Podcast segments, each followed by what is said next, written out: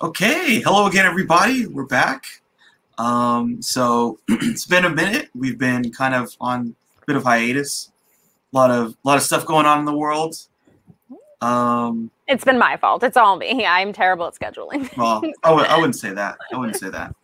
Um, you know, like I feel like it's kind of crazy because like at some point there was like, you know, COVID. There's uh, again, there's like COVID and there's you know, like I don't I, like I like t- today later today I'm actually gonna go get a vaccine. Um, Congratulations. yeah, it's good for me. uh, but I have to drive a couple hours, which isn't too bad. Um, but you know, there's that. There's you know, you moved. You're I actually at a different place now, which is cool. Got a nice backdrop. This is my window. yeah, that's your window. I like your old actually- backdrop.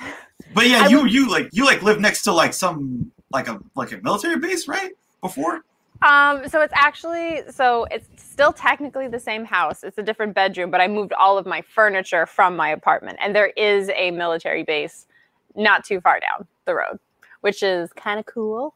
Um, Yeah. there's a lot of planes. There's one flying overhead right now.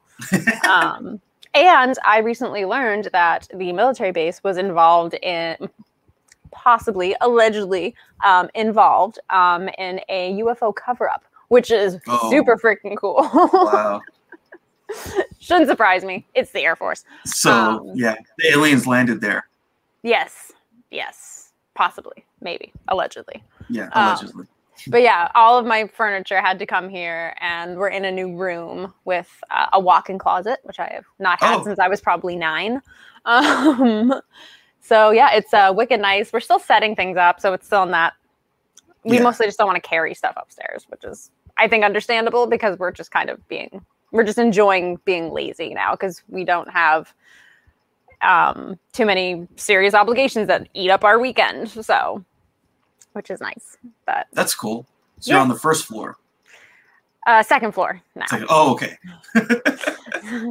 I was uh, I, what was my? I think it, technically my first apartment was on on a third floor, technically, Mhm. but yeah, it's it's nice. It's a very nice area. I'm not afraid to walk my dog anymore down the street, um, which is good. really great. um, yeah, so it's a much better environment. Yeah, that's good. Um, all right, so today we're talking about Dark City, uh, a very interesting film. Very interesting film.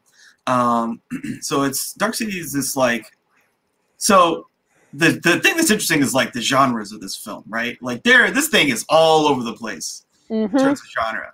I mean, really, at heart, it's a sci-fi movie with a mystery element. For sure. but it also gets into this kind of noirish, uh, you know, kind of like 1940s, 50s kind of thing, which is cool. Um, but it throws a lot at you, like It does. It does. It for sure. off the bat. It throws a lot at you. Um, did you? So did you watch this film? Like around the time when it came out, or did it take you a while to see it when you first saw it? It took me a while to see it. Um, I didn't see it when it first come out. I I don't think it's like a, a movie my, my parents probably would have watched, not because of any of the subject matter or anything, probably just because they just it didn't appeal to them. Um, but I watched it maybe five years ago for the first time. Someone at work loaned me the DVD and was like, "Hey, you should watch this if you like sci-fi," and I really liked it, and then never really revisited it revisited it again. Um, and then I I don't think what I watched was the director's cut. Um, Mhm. so this was uh this was it was a nice treat to go back to because like I said before, I've been like revisiting a lot of movies that I haven't seen in a long time, and this is this is definitely like a good sci-fi noir because sometimes that doesn't always work together. It, it- Um, it doesn't always blend. They don't always make a nice baby. Um, but this was really this was good. Yeah, this is a really interesting film, um, especially because like, so this movie comes out before The Matrix, like a year before. Um, there was a lot. Of, I don't know. I don't know what was going on, but there was something where people were like, "Okay, our reality is changing, and art has to reflect that." because there's Yeah. so many films where it's like we're in some fake world, it's controlled by other things, or something doesn't make sense. Our reality Uh, is not our own. We're not yeah. who we think we are. It's- It's almost it's almost like a invade eh, like invasion of the body snatchers kind of a thing where you get taken away and something takes over. But in this case, we're still ourselves, but something is controlling us. Something like literally beneath our feet. And it's Yeah. it's creepy and change makes people very uncomfortable sometimes and they assume the worst of things when change happens Yeah, I guess there's there's a lot of stuff about the internet and like uh, just on a random aside, like a lot of stuff about reality TV. Um, I think we talked about a little bit about uh, I forget what I forget exactly what it's called, but the the Jim Carrey movie where he's he's the truman show yeah yeah the Truman Show. Yeah, that's another again another late '90s movie where it's it's like all these things, um, and it's like, hey, how bad could it be? How bad how bad could the internet be? It, you know, it, it feels like Dark City and some of these movies. That's kind of what they're at. It's like this is what the internet could be, I guess. That's, Yeah. that's kind of how I feel. Is like these are. That's what was in the ether was people thinking about what the internet could be. It could be this. It could be Dark City. It could be this weird world controlled by people. Um, what could reality TV TV be? Well, it could be your whole life is a reality show and no one tell told you, but the world just feels off. yeah You know, it's interesting. yeah Um, people aren't who they say they are yeah, yeah, yeah, yeah. even though even though in the truman show people the neighbors do seem to like truman and that's not do they like him because they are a part of this grandiose show that's what i love about the beginning of the film is that they're doing these mock like behind the scenes Yeah. interviews of all the characters and they're excited to be there like they Yeah. love it like laura linney's character says my life is the truman show yeah, and she's never going to get married elsewhere. She's never going to leave this bubble. And they're fine with that. They're fine with lying to Truman because to them it's not a lie. This is yeah. this is his reality. Yeah, And it's it, that's really dark. That's a really dark reality reality to live in. it, it's super dark, um, but it feels very true. hmm You know, feels very true if you think about just think about the world. What people kind of do. some people do for fame. It's kind of crazy. Yeah, it's kind of Yeah, it's- creepy, it's- right? it's sick sometimes what people do for fame and yeesh, I I think we've seen plenty of examples of that. plenty. yeah, totally. Um, so yeah, so Dark City is like it's it's a, it's an interesting it's an interesting piece because it's really a cult film. I don't think it had a huge impact when it came out, uh, but you know, um, people talked about it, and I remember hearing a lot about it. And then when I finally watched it, I was like, okay, this is very interesting. Um, so yeah, um, yeah, it took me a while to see it though. Um, but yeah, so like, let's just get into the plot. Um, so the the film opens where we just see this guy in a in a he wakes up in a bathtub, and he's naked, and there's blood on his face, and he's in this really cool kind of room. It's it kind of reminds me of like uh, in The Shining, where the the old woman was in the bathtub. Kind of Yeah, looks like that. It's got this like maybe when it was brand new it was like really grand and opulent and like maybe a nice place to stay stay but it has age to it which i really like and it's got like i don't know if that was a set or not but it was a very whoever designed it if it wasn't was it was really really cool looking and it's dark and it's got again it has even though it came out before the matrix i feel like people would say it has that matrix filter like Yeah. the green almost there's always like this green kind of haze over things which i really Yeah. like Yeah, that was cool. Um, it, it, I think, I think, I believe that that style is like an Art Deco style of uh, bathroom. I think that's why, because I believe that those, especially like in hotels and certain certain buildings like that, that's how they, that's that's how they made the bathroom look. Um, but yeah, it's it's it, it, it's very distinct and and um, and it feels old. Like you said, it feels old. It Mhm. feels like it's from the 1940s or 50s or something or 30s. Yep. but it's been sitting there and it's been reused. yeah. So yeah, this guy he wakes up and then like he, he sees his clothes in the corner of the room. He like walks out of the room and then he like accidentally breaks a fishbowl. Mm. Um, and this poor fish is down there, and then he like puts him into the tub, save the fish. Um, and then he's he's he has no idea what's going on. this guy has no idea what's going on. And then so then he's like, okay, um, I, you know, he's just trying to figure out what what's what he's doing. Puts on his clothes. Someone calls him on the phone. he's like, oh, you. And, by the way, okay, so this is Kiefer Sutherland, right? Mm-hmm Very very interesting performance. Um, Yeah, it's almost like an Igor type performance, but not. But I like how he added like the he's obviously got a limp. He has some medical issues going on. He adds like the he's very breathless. He's Yeah. trying to get a lot of words out in a short period of time, but he he's like yeah. he can't because he needs to be able to like breathe. And I thought that was a nice little choice for Kiefer Sutherland, or I don't know who to suggest. Maybe a director suggested. I don't know, but it was a nice character choice for him because he's he always has a lot. He has a lot to say because he knows everything, Yeah. and it was Yeah. just a nice little like character Yeah. uh, eccentricity or something like that. Very eccentric. Yeah. He's like, Okay, calm down. Everybody, just calm like down. and, and yeah, and he's on phone. You you lost all your memories. You have to find me. Do it now. Do it now. You have to run. They're coming for you. They're coming for you. I have to go. Yep. And and, and we're just like, what? What? What? I just on? woke up and a fish almost died. And I actually do like that moment with the fish because it kind of gives you a little like kind of gives you a little peek of his humanity because Yes. if so, if someone walks by a fish that's like dying and it's like wow you're kind of a shitty person you can't just pick it up and put it in some water Yeah, or something like that Water. Yeah. exactly like it's not going to hurt you to help a fish and i like that he reaches down he just takes a minute he has no idea what's going on but he takes that one moment to like save the fish and i, I like that i like that moment Yeah, yeah, it's it's cool. Um, yeah, and you know, we we kind of get at first that he he's, you know, he's not the person who killed this woman. Like, there's this woman who's dead in there, and it's like she's she was, she got some. They put a spiral carved into her, but dead body, pretty bad. Um, and I one other thing that that we kind of notice is that um, it's midnight. It's midnight.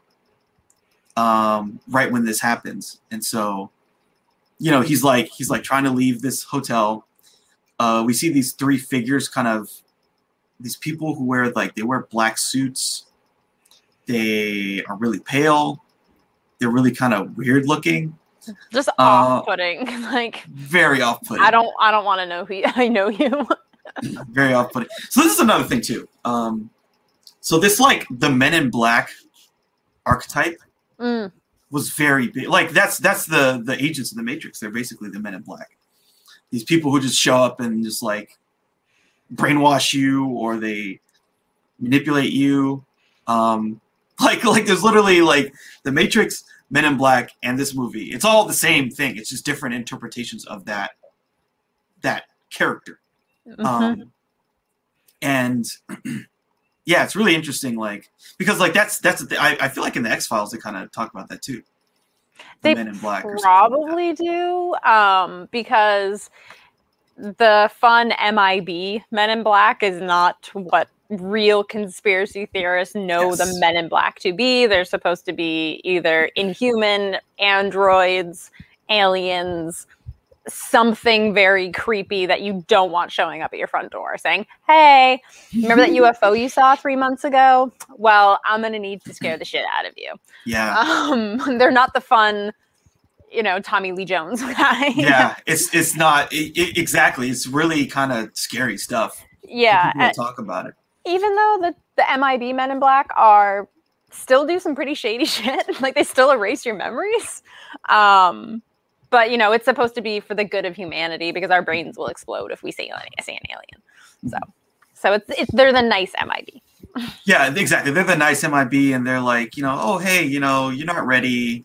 Um, so we're just gonna brainwash you, but don't worry, we'll we'll take care of it because uh, we're not gonna let the giant bugs take over the world. Exactly. We don't want. what we, if- we don't need cockroaches. We don't need more cockroaches. Yeah, yeah, exactly. Yeah, you don't need more cockroaches in New York City. Um, so yeah, so these men in black come and so this main character, he's like leaving, and everyone. So he gets into the lobby, and everyone's asleep.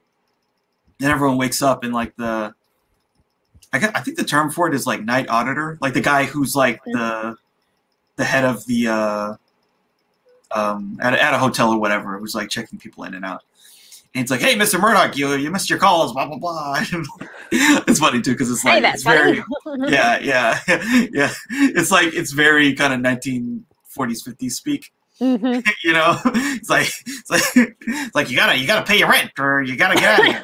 and it's You like know? five dollars. yeah yeah. He's like, I'll pay I'll pay you later. He's like it's like I forget he says something. He has some kind of you know, um. He he says something that's kind of like his catchphrase basically. hmm It's like it's like one you know it's like I forget what he said. Anyway, it was funny. Um and so then Murdoch, so we know this guy's name is Murdoch now, the main character. So he just gets out of Dodge. He's like, I'm out of here. I gotta Yeah. leave. Um and then this night auditor guy goes to like basically evict him, like like change the keys at, at his at his house or whatever. And then the men in black come and they make these weird chittering noises too. Oh yeah, that was creepy. I forgot about that from when I first saw that. Yeah. it's like, it's it's like, what is that hell? necessary? like, is that just a tick that you do, or should I be Yeah. scared? And by the way, there's like a kid there too. There's like a little creepy kid. Yeah, very weird. Uh, I feel like the '90s had a bunch of creepy, like creepy kids have always been in movies, but I feel like the '90s especially was like we need to turn up the creepy kid thing. I need creepy kids in all my movies. Yeah. They don't have to say anything; just have them stand there, and that'll freak people out enough. Maybe have them bite somebody. We get some biting in here. It's like that little Yeah. shit just bit him. Like, what Yeah, the hell? Have like, you ever been yeah. bitten before? It hurts. Thankfully, no, but I can I imagine. I had a brother who was a biter and it Oh, no. sucked. No, no, no. Um, yeah. So then the guy is like, "Oh, he he left five minutes ago." And he's asleep now, Yeep. and he goes to sleep. It's like, okay, I'll go to sleep. Just stop making that freaking noise. Yeah, it's it's very it's very creepy. Um, and again, I I, I don't know I, I don't know what it is, but like it's again, this is the classic Men in Black archetype. mm-hmm. These things that they're really creepy and weird, but they can brainwash you and you won't know that they exist, even though hmm. they're all over the place doing all this stuff. very interesting. Very interesting that that became, you know, such a thing. I, I guess I guess it's just people. I, I'm just thinking what would drive that. I guess it's just people like they feel, you know, kind of the the gaslighting or Mandela effect kind of stuff, where it's like, oh, I know I saw that. I know I saw a UFO. I know I saw whatever. Mm-hmm. But something's making me forget that it was there. Or, or in this in this film, it's really, and so is the Matrix. I know that my the world is off. I don't know what it is. I can't explain it.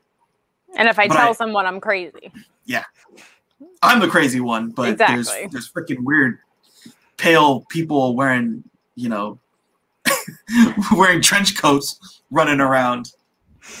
And when was the last time it was daytime? exactly. That's something I picked up on. Like I knew it was midnight, but I'm like, okay, is there going to be sunlight at any point in this movie? And when he said it, I'm like, yes, okay, it is part of it. Haha. Mhm. Yeah, I like being right. exactly. Um, all right, so then we see, you know, the doctor again, um, Kiefer Sutherland, Doctor Daniel Schreiber, um, and we we go to like so Emma Murdoch, who's the wife of Murdoch, uh, is she, she's I guess she's basically her job or whatever. You know, again in this in this universe, as we'll learn, what people do is kind of subjective. Uh, she's a singer at a nightclub. Again, very like very like a nightclub singer. Singer. I mean, you can put Jennifer Connelly in the 40s, and she looks like she does belong there. Like she's been in a few movies where she's played someone from like either this period or 50s or 60s, and she literally just blends right in. And the, Ro- the Rocketeer. Mhm. oh, yep, Rocketeer definitely just Mhm. totally like if you snap a black and white photo of her doing like a glamour shot, I'm like, yeah, she could be in a movie with Vivien Leigh. Yeah. I believe it. she's a time traveler. Yeah, yeah, she's a time traveler. I mean, that's where she's from. She just she got here for God knows why. Um, Exactly. Felt like she just wanted to go to the future. Um, so then um, the doctor tells Emma that John is like, oh, he's had a psychotic breakdown. He's lost his memory, and if he ever calls, if recalls, um, if you ever if you ever see him again, tell him to call me, and blah blah blah. Um, so then it's like, uh, okay, it the, the whole the whole Doctor Schreiber character is very it's very weird. I mean, I never trusted him. Mm-hmm. I never trusted him. He's just a little too weird. He's also the mad scientist trope. Yeah. You know, don't trust Yeah. the mad scientist because they're mad for a reason and they Yeah. usually are doing something they that goes against God and nature. So Yeah, so like you're kind of like, mm, don't talk to this guy. Try not to- Mm, Try to avoid this guy. He's a he's a creepy dude. You're a little too creepy. I mean, if you weren't He's like creepy. like yeah, if you were just like a tad not creepier, then I would probably take your word for it. But eh, eh.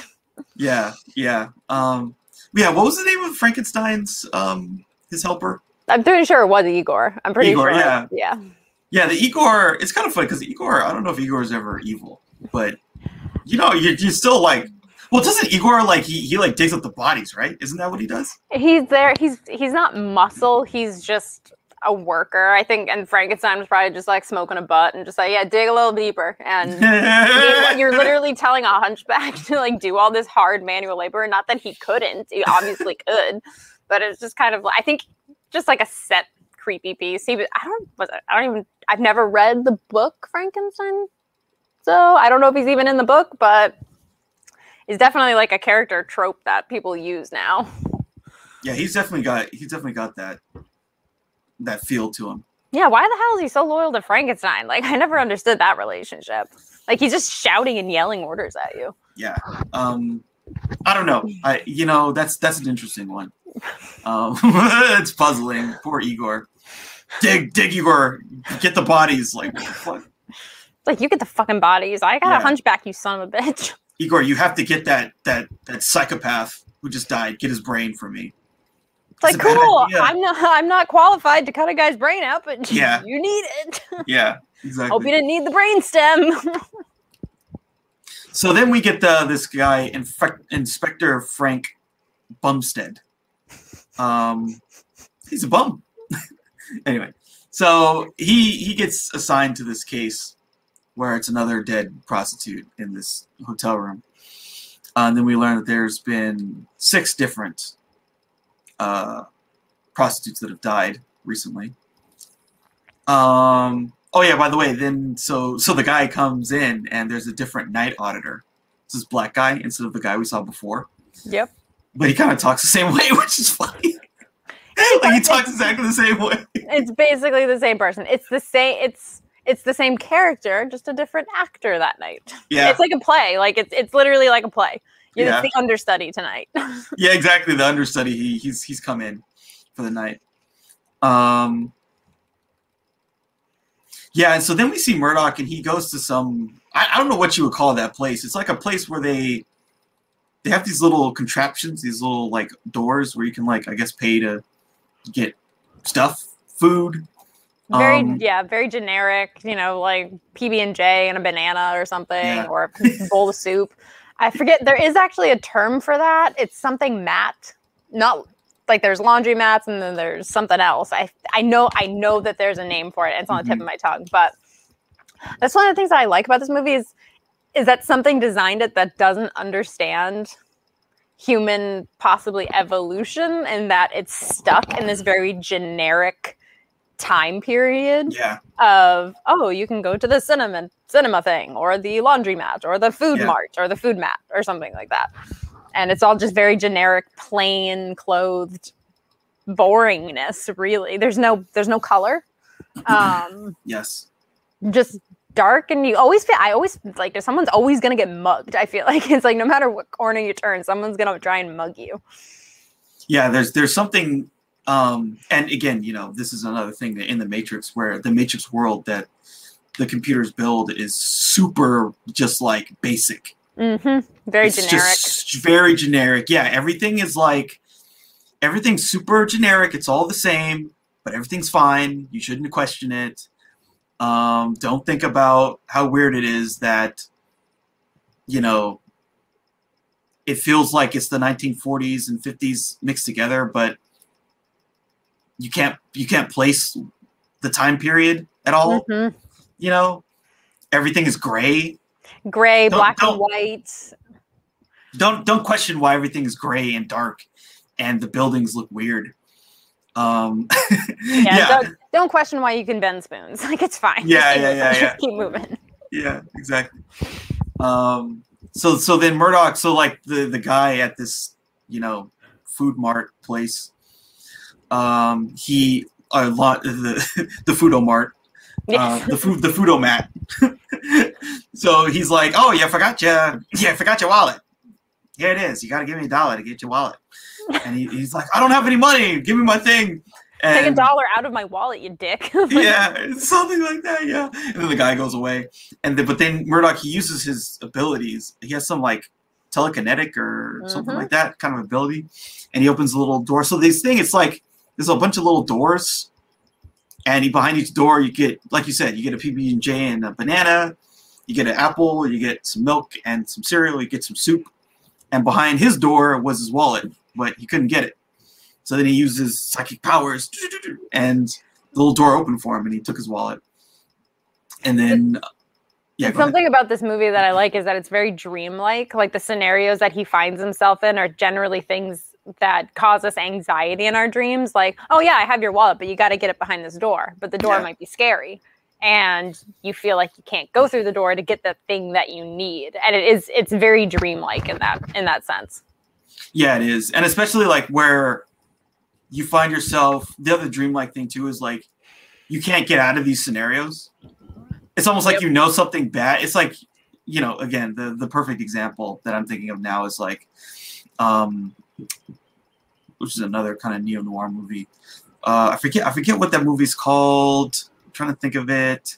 Um, it's not Mulholland, Mulholland Drive. Mulholland Drive is the movie I'm thinking of. Um, where there's a scene where the guy he's in this uh, in this diner and they're just talking about stuff, and he's like, "Oh, I saw this creepy man, and he's he's right over there." And you know, you do that. You go up there and you pay, and then we go and see the creepy man behind the behind the building.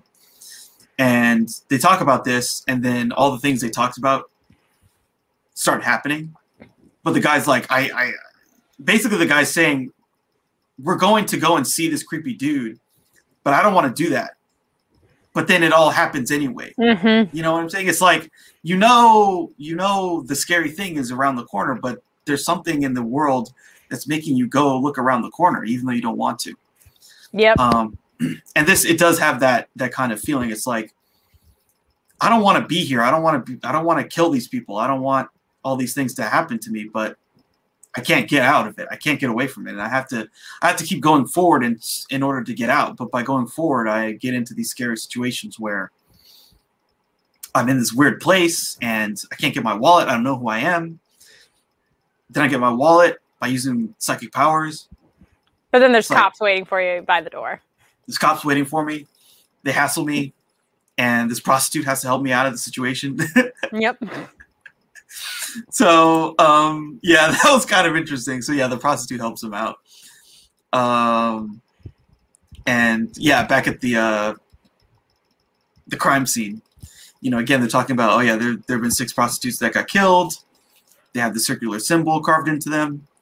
Um, the inspector, he's like, what kind of a killer stops to save a dying fish? And exactly. exactly yeah and um, they have a fingerprint and the fingerprint it looks basically looks like a maze the guy's big john's fingerprint Mm-hmm.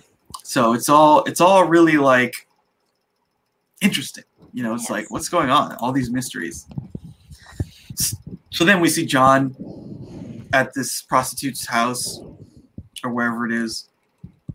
Again yeah this is this is all very interesting. Like this this whole scenario is interesting because like they this is something that you never like saw in any of these movies at the time. Um i don't even know if they implied it. I mean they might have. I feel like they implied it in the 30s more than the 40s Sex in the work? 30 uh, Sort of, yeah, Okay. yeah, or or any anything like that. Any or just like the the woman who was like, you know, would would just sleep with anyone. Mm. Um, They, I- yeah, they implied it. They used different kind of like, oh, she's wearing red lipstick. She's wearing she's wearing um, a very low cut dress with like a fur coat or something like that. When Elizabeth Taylor takes it off, you're just like, oh my god, cleavage. Um, I feel like they implied what a, a woman did or didn't do um, based on like how they were dressing, who was playing them, and yeah, who's playing them? Mhm. they can't outrightly say she's a prostitute, but maybe there's money next to the table or something. Yeah, there's money next to the table. Anybody could figure that out. I mean, the Yeah. Hays Code, the Hays Code didn't want to show sex, but they were Yeah. fine with sex shaming everyone. They they absolutely were, which which is which sucked. Yeah, th- that would be the, the the scenario in the 40s. It's like the guy's putting on his shirt. He's like, you know, buttoning up his shirt. There's money next to the there's money next to the the counter, like like the bedside table. There's money there. Um, Yep. And he's like smoking a cigarette. She's smoking a cigarette. Like that's that's what you're gonna get. and the promiscuous woman in most of these older films ends up dead or paralyzed or run out of town or shamed or killed in some way. And the demure, you know, Donna Reed wins the Oscar and runs off into the sunset. Yeah, Not ex- dead or anything. Yeah, not dead or maimed or fell off, fell down a fucking found fell down, fell down the stairs. That happened a lot. Like, oh, she fell down the stairs. Oh, It's like everyone stop running downstairs. like you Yeah. won't die if you Yeah. don't stop. Like uh, Janet Leigh's character in Psycho. Thinks she's the main character, but she's promiscuous and she runs off and she gets murdered. she's gonna Um, die. Mhm. And then her her pure sister finds her. And then her pure, kind sister finds her and figures everything out. Mhm. And uh, Elizabeth Taylor in Butterfield 8 um, drives off a cliff. Um, Yes, that was the other thing I was gonna say. Uh, there's a lot of car accidents. lots of car women there's that stereotype women can't drive i mean look at all these movies of promiscuous women driving off of cliffs ah women are the worst Yeah, yeah. that's a whole Yeah. other entirely Mhm. sorry I don't think this movie doesn't really have a femme fatale, right? Which is interesting. i think you might be able to like argue that the prostitute is but she's really just doing a job like she's got a kid to support she lives in this Mhm. shitty reality i mean this is who she's playing this day or this exactly, we don't know we don't know how long she's been playing this prostitute we literally don't We don't. Yeah. Um, we don't for who all we know, Jennifer Connelly could have been playing the prostitute three or four days ago, And maybe that's how they met. and maybe that's how they met. We really, we just don't know at this point. Yeah, um, we don't know.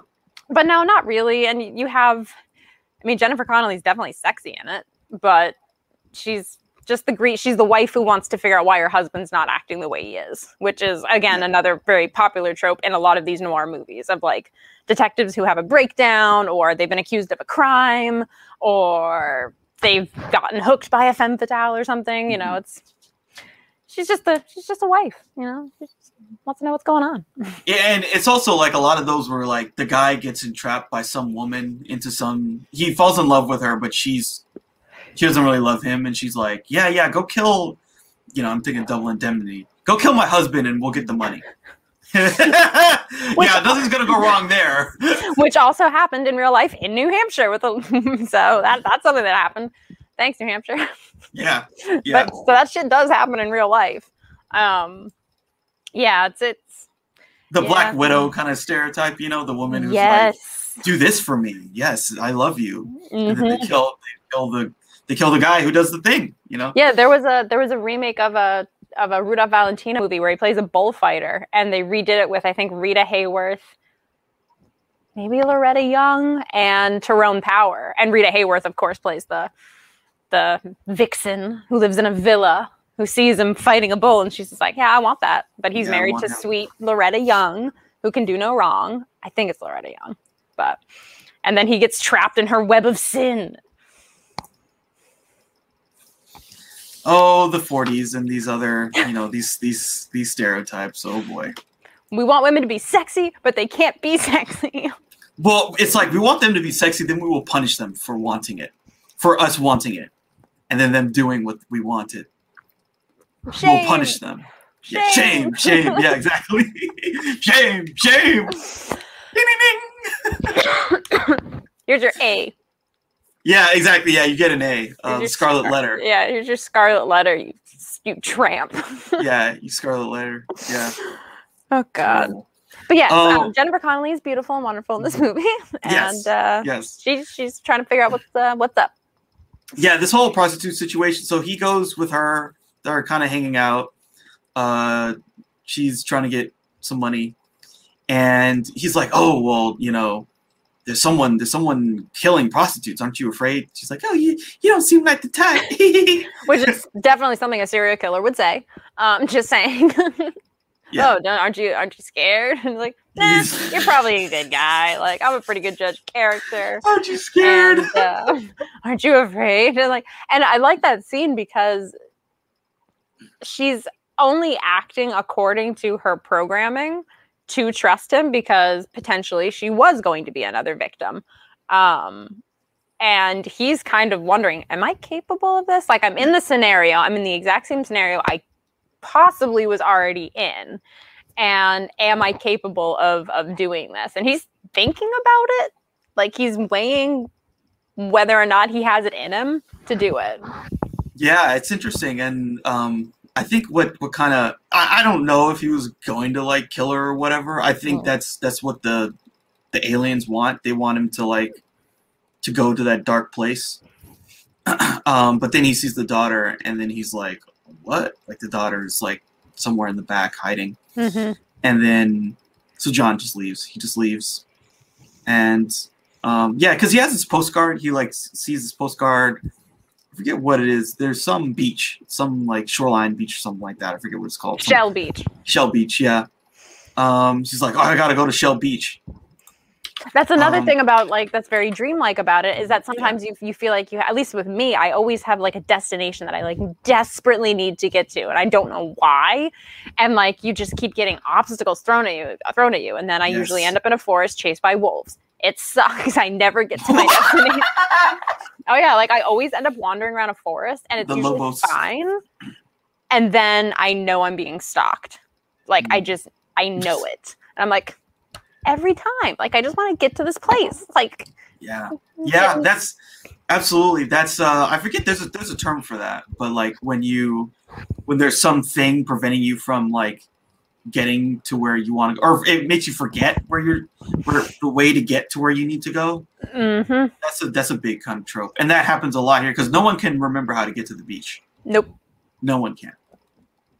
And so there's a reason for that. They don't want you to know. Whoever they is, creepy little people It's with their tiny with their creepy little kids. We don't know if they're Yeah. reproducing or if he's just like that or like ew. Uh, Yeah, I don't want to exactly. know. Yeah. And some of the stuff with the I forget what they're the what were they called? Um, the others or the They, um, they called them the, the strangers, the the aliens. strangers.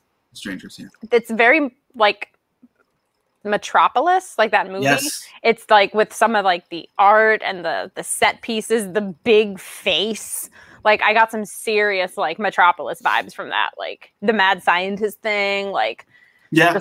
Mhm. creepy, creepy vibes. Like it's just so off-putting. It's like, why does it need to be that way? This is their culture, and it's ugh. Exactly. Yeah. Yeah. It's their weird, weird culture. and they can never really quite fit in with other humans. They don't walk like humans do. They don't have like little. They just do that little chattering thing, and it's. Yeah. Yeah. I Yeah, tried doing it too. I was like, Ew. yeah. Yeah. It's kind of harder. yeah. um yeah so john so he's following this billboard so so he's he has a postcard he finds a billboard that has the the postcard kind of location on it he gets up there he like climbs up there for some reason and then he's like he's like looking in his pockets he's like looking for something and his his pockets are full of like the, all these headlines about the murders and stuff Which um, is just like, oh, yeah. great. Yeah. And so then uh, the strangers come for him. And this is like, so this is um basically we kind of see a little bit more what's going on. So they find him and they're like, "Oh, sleep, go to sleep now." And he's like, "What?" Like, get your freaking hand out. Yeah. and then and then he starts using his powers to like basically kill him. mm-hmm. And they're pretty shook by that. They're like, what? Yeah. Yeah. We're untouchable in this world. Um, yeah, but then yeah, one of them like falls through, uh, like the I don't know, like like Planking or yeah, there's like a plank of of of of where this billboard is. He falls through. Yeah. Yeah, the he falls through the platform. He like gets hung pretty much, like he's like being choked from a noose. Um, another guy pulls a knife on him, and then that guy gets knifed himself. Um, yeah, does not go well for the strangers. Um, John is able to like fight him off, and and then we see one of them die, and we see this parasite thing go out of his body, and it's just like yeah, that was away. so gross. Mr. Hand or Mr. something. Yeah, they all have really weird names too. very weird. It's like Mr. Hand, Mr. Wall, Mr. Book, Mr. Book. Mr. Brook, Mr. yeah, Mr. Book. Very weird, very very Mhm. weird uh, aliens. So John escapes. He kills. He kills one of them. He escapes. Then we like go down to the, I guess the bottom of the city or some wherever they exist.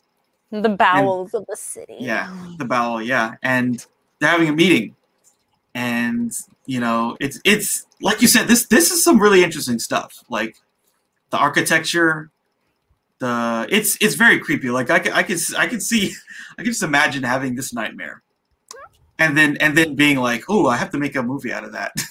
Oh God! I mean, sometimes really good movies are based on nightmares, and it's because our subconscious is terrifying. yeah, like I've had dreams where I wake up and I'm like, I feel like a bad person. Like what I just dreamed about, like I feel like a really bad person. Um, but yeah, this it was if they were going for otherworldly, they nailed it. yeah, it, it's really creepy because um, what's interesting too is like they're all kind of there, and it feels. I think the thing that feels so weird about it is like the, architecture kind of reminds us of like how insects are or something like that. it's a hive, yeah. It's a hive, yeah, and it's like it's very different. You know, it's like it's it's inhuman. It's Mhm. uncanny. It's very weird. You can't relate to it at all. It just makes you uncomfortable. Yeah, and so they're all like talking to each other, and and then one of them's like, "He's able to tune." oh shit! Well, if Yeah. I knew he was able to do that. yeah. So we'll learn later, but tuning is basically their psychic power for manipulating the world that they're in. Um, and I guess basically only the aliens could do it before, but now the, the strangers. But now, um, now John Murdoch can do it, and that's yeah. dangerous. Yeah, and they've kind of touched on that maybe other people have done it before, but it hasn't been extreme like John's is. Like John's is like the final stage and evolution of his of humans being able to do it. Yeah, yeah. He's like he's like the bridge between the strangers and humans, which makes him very valuable. So then they're like, we must have this man, and they send out people. They're like, you go north, south, east, west, go find him. Okay. Yeah, no problem. Shut it down. Yeah, yeah, yeah. Um. So then, so then John goes to find his wife. Um. And she's like, you know, they're they're talking. It's like, it's like, why did, did you hate me because I had an affair? Were you angry at me? Um. Blah blah blah. They're talking, and you know, again, it's it's this is something that came up at uh, like the first time. Um, Emma, his wife, John's wife, met with the inspector he was like, "Oh, you don't," because he's like, "Oh, we've been married for four years," but he's like, "Oh, it seems like you don't like wearing your ring. It's like it's sort of uncomfortable." Or it's yeah, it's like you haven't been wearing it for that long. Yeah. Hmm. yeah, Probably because she hasn't. because she was the prostitute in the last And probably Play. who knows. or something, yeah, or or whatever. Um, uh, so then, so they're talking, blah blah blah, all the stuff about their past. The inspector was waiting for them. Uh, he tried to arrest John, but um, Emma kind of helps helps helps him. Um, which I guess kind of like she's she's probably not the femme fatale in this no. because the femme fatale. I don't know if the femme fatale really helps. I, I don't know if there's another like like trope for like the good the good you know what I'm saying like the good woman or whatever. I think it's probably just called the good woman or the wife. Yeah, because the wife is usually the wife isn't usually the one having the affair or because it's the slut who's having the affair. It's not Yeah. Donna Reed. Donna Reed doesn't do that. You get me Elizabeth Taylor, and I will slut shame the shit out of her. Okay. um, I hope people realize I'm being totally sarcastic. um, I think I think it's probably just a wife character. I can't really think of who What, else. what, com- what comes to my mind is like so in in um, Sunset Boulevard, like the main character he he becomes friends with this other writer who's a woman, and she's kind of like the uh the good side, but but they do not get together. No. He probably Yeah, could have made a couple of life choices. yeah, yeah. He there's a, there's a number of choices that he should have made that led to him could have led to him not dying, but you know that's Hollywood for you. That's Hollywood, baby. yeah. you end up dead in a pool. Um, so yeah, John gets away, and then John uses his powers again to like create a door where there isn't a door. hmm It creates a door. I yeah, it, I have a hard time like not thinking about this movie and The Matrix like together. I know, I know. They're especially so with like, similar. especially the opening scene with the with the phone ringing. You know what I mean? Like that reminds me of like, oh, Trinity's waiting for that phone call. Here we go. In a John. very weird noirish kind of world. but she's wearing a can't- one piece leather jumpsuit, baby. Yeah, absolutely. Um, and then these black suited weird guys show up. Mhm. and everyone else is like, "The fuck, fuck are these guys doing here?" Your men are already dead. Yeah, they're already dead. oh my god! But that. he's not wrong. So Yeah, yeah. wait, so does um, that mean she just killed a bunch of people who were just plugged in? Oh yeah. Absolutely, yes, yes, yes. She killed, but like the way the way that they the way that they see it is like every person could be jacked into by the the agents. So Oh yeah. and that's kind of that's kind of the thing neo um there's like that that the uh they put him in the training program with Mhm. the woman in red i mean you know again neo's not paying attention and probably probably neither is audience but basically what he's saying is like a lot of people aren't ready to get out of the matrix mm-hmm. and they're they're a part of the system and he literally says that like morpheus says they are part of the system the system is our enemy. And we but we're trying to fight the system so that we can take it down. But everyone who's in the system can can be taken over by the agents. So they're our enemy too. Yeah. so they're like yeah. we gotta kill them sorry you know? Hate to do it. But, but I'm gonna snap your neck anyway. I gotta snap your neck because you know you're gonna turn into a dude who's gonna kill me, a superhuman dude. Yeah, I kind of forgot that they could like the the agents could tap into that. Oh yeah, that's why their face gets all fucked up and they're like, "Ah." Yeah, yeah, yeah, that's pretty. Oh man, that sucks for everybody else though, man. They're just sheep. it sucks. it, it does suck because like even when because you can't really kill an agent because they're a program. So like even if you kill, if you kill the agent, kill the agent. Uh, the person that they took over dies, not the agent. The agent Yeah. just go, program goes into another. It just goes into the matrix and then it goes into another person. Yeah, and that but that's also what makes like the agents programs even worse because they're like, yeah, you're not actually gonna kill me, but I'm gonna make you kill somebody else because I just It- took over their body. Yeah, It's like, ugh, creepy Yeah. shit.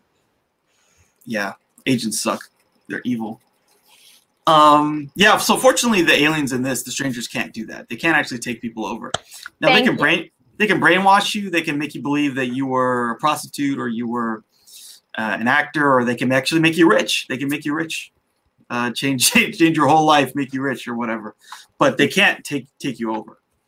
Um so let me see. So then yeah so john uses his powers. Then he gets in a taxi and he wants to like meet with the doctor. Hmm so he's like going to see the doctor.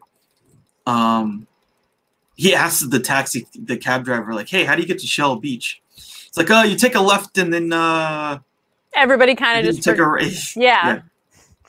no one no one knows how to actually do it. Nope.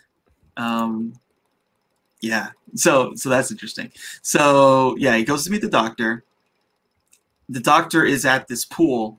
Again this is another one of these like 1940s 50s things. They had these pools like this these like public pools which I don't. Do they still exist like this in New York, or do they have they changed? I wonder. If they still exist, it's probably a building that's really, really old that people have been like keeping up just for the aesthetic or for nostalgia. Any, I haven't been to many public pools, but the few that I have do not look like this. They're not an oval shape, and there's not porcelain and marble everywhere. It's usually just a bunch of old dudes floating around. And it's why I don't like going to public pools. also, they're gross. Yeah, it's They're not Art Deco anymore. yeah, exactly, exactly. it's a But new yeah. form of generic. This is this is another yeah, it's another cool. I saw this in a recent well, it's a recent movie that was like a '50s movie, um, about New York, and they had a pool that was very similar to this. So I think it is like a kind of New York 30s, like like basically it's Art Deco style stuff.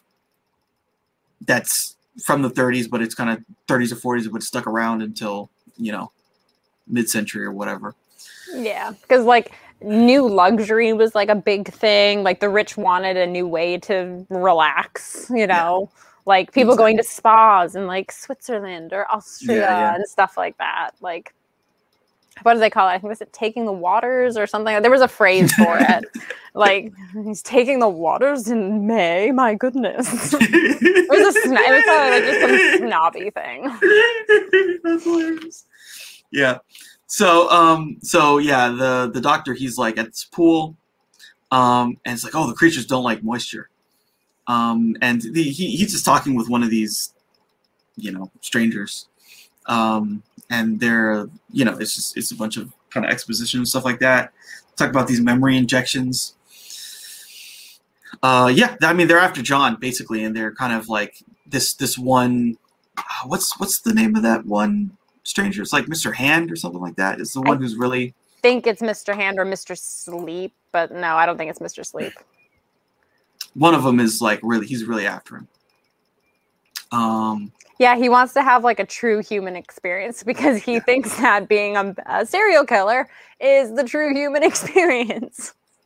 So that says a lot about him.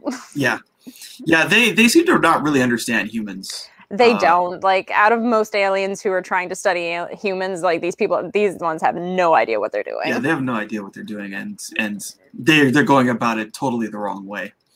Ass backwards, as my mother would say. Yeah, exactly, exactly. So the inspector, so he goes off on another subplot where he meets this guy who's crazy. He's crazy, totally. He was like a former, um, I think he was a former detective. He's like, oh, this world, this world's totally insane, and there's aliens that are controlling us, and you know, every day I I'm a different person, and I I wake up in a different world. It's it, and it's like, oh, this dude's nuts. yeah, and like Bumstead at one point, he's just like, dude, your your wife is pretty worried about you, and he's just like, she's not my wife. I love that. like I, I don't care. Like she's not my wife. I, I don't give a shit. And that was so um, funny. I don't think. So I had a theory about this guy because at one point, Mr. Hand, whatever or whatever the main villain's name is, um, he wants to get plugged in at one point, and he wants to be injected with human memories. But they're like, "Oh no, that ha- we did that once, and it didn't work out very well." And my theory was, I wonder if that detective was the the stranger who got injected with human memories, and now he's gone batshit crazy, Mm. or So he's then they- just yeah. Then they tried to plug him back into the Matrix, and that didn't work. and it didn't work. It just scrambled his brains. yeah, because he, he, he can't yeah. forget. He can't forget. yeah, he can't forget, which explains why he has all this knowledge and everything like that. Um, or it's just showing us this is the route that John could go down if he if he goes to totally crazy. Because I I don't think Bumstead's former partner or friend could tune. I think he's Yeah. just he's he's woke basically. He's aware. Yeah, exactly. Yeah. Yeah, he's yeah. woke. He, he's taken the red pill. Yeah, he's taken the red pill and he's gone off the deep end, and everyone thinks he's crazy, even though he's probably the most Yeah. sane person He's in the movie because he does know what's going on. Yeah. It's like it's like if you take the red pill, but you like the program that gets you out of the Matrix fucks up, so you're stuck in the Matrix. Yeah. So that's him. So he's like, he can see the code. He's like, dude, this is a freaking computer program. Like that, Mhm. that's a, that's a program. That bird is a program. That's a program. Yeah, none of it's real. None of it's real. And everyone's like, this dude's nuts. this guy's batty, but that's like the first like door that opens for Bumstead. Is that well, I don't I don't think you're right, but I'm gonna I'm gonna Yeah. I'm gonna look into it. But I don't think you're right. You know, the seed Mhm. of doubt has been planted. the seed has been been planted. And there's a lot of there's a lot of interesting stuff too because like uh he he he's he's all into all this stuff like all the like the spirals and stuff like all their symbolism and like the mazes. Mhm. um that's something that we saw earlier on the doctor when he saw emma he was like put a rat in a maze. Yep. there's all this kind of stuff. It's like why are you putting this rat in the maze? Oh it's a it's a very interesting hey spit him it So it doesn't look fun for the rat. yeah so- yeah i mean basically we're we're the rats Oh Yeah. yeah, definitely. Um, so then you know the the chittering strangers like shut it shut it down. It's like midnight. and Yeah, that and- face opens up. It's just so cool. Yeah, it's very cool. Uh, so yeah, midnight, everyone falls asleep. Everything stops. John is like watching it, and he's like, "What the fuck is going on? Wake up! What are you doing? What are you doing?" Um, and then they're like, "Let the tuning commence," and you see the whole world just like change. Uh, the buildings change shape. Um, everything becomes totally different. They go around injecting people with new memories. We see this this couple who were like, I guess they, they were like working class or something, Mhm. and then they become super rich. Yep. Um, and then they inject them with like hoity-toity rich people personalities. Oh, I need my my smelling salts and my Yeah. divan and my Yeah. silk dresses and my mink coats. Mhm. so so yesterday Igor he refused to dig up the body like uh, like I'm gonna- I'm gonna have to get a new hunchback because he is Yeah. not fulfilling his end of the bargain. Like he gets creeped out when I ask him to bring me a hand. Like yeah yeah he's yeah, so my- snobby. yeah yeah my father my father had so much better servants in his time what's happened to the world disgusting i can't They're- even find a good hunchback anymore They're asking for rights now. Like what the yeah hell? They're asking for a living wage. Can you believe these people? you won't you won't believe it igor he asked for a dollar an hour it's like what what do you think this is My butler, my butler doesn't want to buttle anymore. Okay, Yeah. I'm like I've I've been trying to find a new butler for like six months. It's really bringing me down. yeah yeah so funny Rich people are the, are the worst. yeah yeah yeah it's, it's ridiculous um so i think the strangers they they they start talking again and they're like basically what they're trying to do is they need to find john and imprint his his memories into one of them. I guess they believe that that's going to i don't know. It's it's gonna it it's it's going to change their species or perfect their species or, or give them more insight.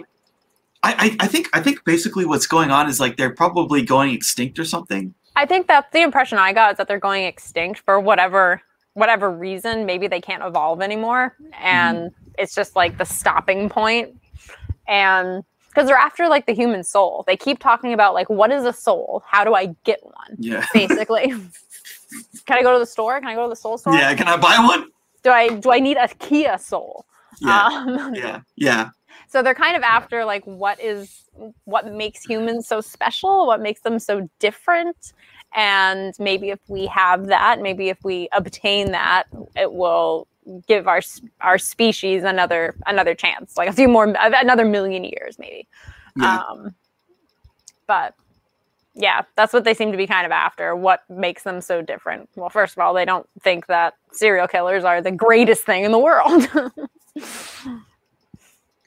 yeah. They. Anyway, so but one of the interesting things we we learned here is like that basically they they work as a hive mind. Mhm. So they're all interconnected. Um. Oh yeah, and then they. So um, whoever I guess it's Mr. Hand or whatever, puts some of John's memories into his mind, and so that he can better find him. Mhm, so he can know him yeah, know him and find him.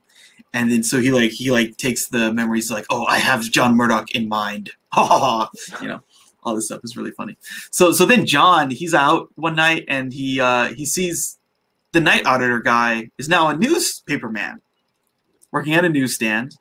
a nickel for the news Yeah, yeah. Um and, and, and this is really funny. He asks him, so how long have you been working at a newsstand. 25 years. Okay. Okay. And then yeah, and he says he says 25 years and no days off for good behavior, which is the thing that he said to John at the beginning. He's like, he's like, you know, you pay your rent on time, but you don't get any days off for good behavior. So I gotta Mhm. kick you out. Um, so yeah, that's funny. It's it's that that that is there is something kind of like scary about that, you know? Mm, like like could you imagine like if you um like if you were working at your job like like a job that you hated and you like you left that job but then you just you you you didn't know it but you wound up back at that job or something you know but you never you never remembered that you tried to leave or that you went to a better you had a better thing you know what i'm saying Mhm. like like you get stuck in this thing but you just you don't know anything else because something's been put into your head that yeah, you just don't know any do. better. Yeah, I felt like that for a long time actually. Um, yeah So I, I get that. I definitely get that analogy. No, it is because I still, after when you work at a job for a decade and you go somewhere else, even though I've in September, I'll have worked at my new job for a year, I still wake up sometimes and have almost this dread that I have to go back to my former job. Yeah. And it's, I, ha- I think eventually I will get over it. I think it's just because I've been imprinted to know that I gotta go to Panera today and I have to hate my life for 12 hours and hate humanity. yeah i have to deal with people i have to like Yeah, people are the worst. Trust me, they are the worst. Um, but I know that I don't have to. But it is like sometimes I get into my head a little bit. I'm like, because some people have what's called face blindness. Like Ryan doesn't remember what some people look like, even if he's met them a couple times. It takes him like at least three or four times to meet a person before he remembers what they look like. yeah Um, so sometimes I wonder, like, what if I came in and my coworker Kitty didn't look how she, how I know that she does? So it's like, like the newspaper guy is, was the night auditor, or the night Yeah. auditor is now the newspaper guy, and it's Mhm. like, what if like it just, what if it was not how my, what if my brain just decides to like, oh no, that's not what they look like at all. That's just how you're perceiving them to be. yeah yeah it's crazy Yeah, it kind of it's creepy, and I know that won't happen, but Mm. I don't know. Sometimes I get into my head a little bit about things like that. I'm like, Yeah. "Hmm, what if this is Yeah. a simulation? It's not, but or is it? or is it yeah or is it Mm.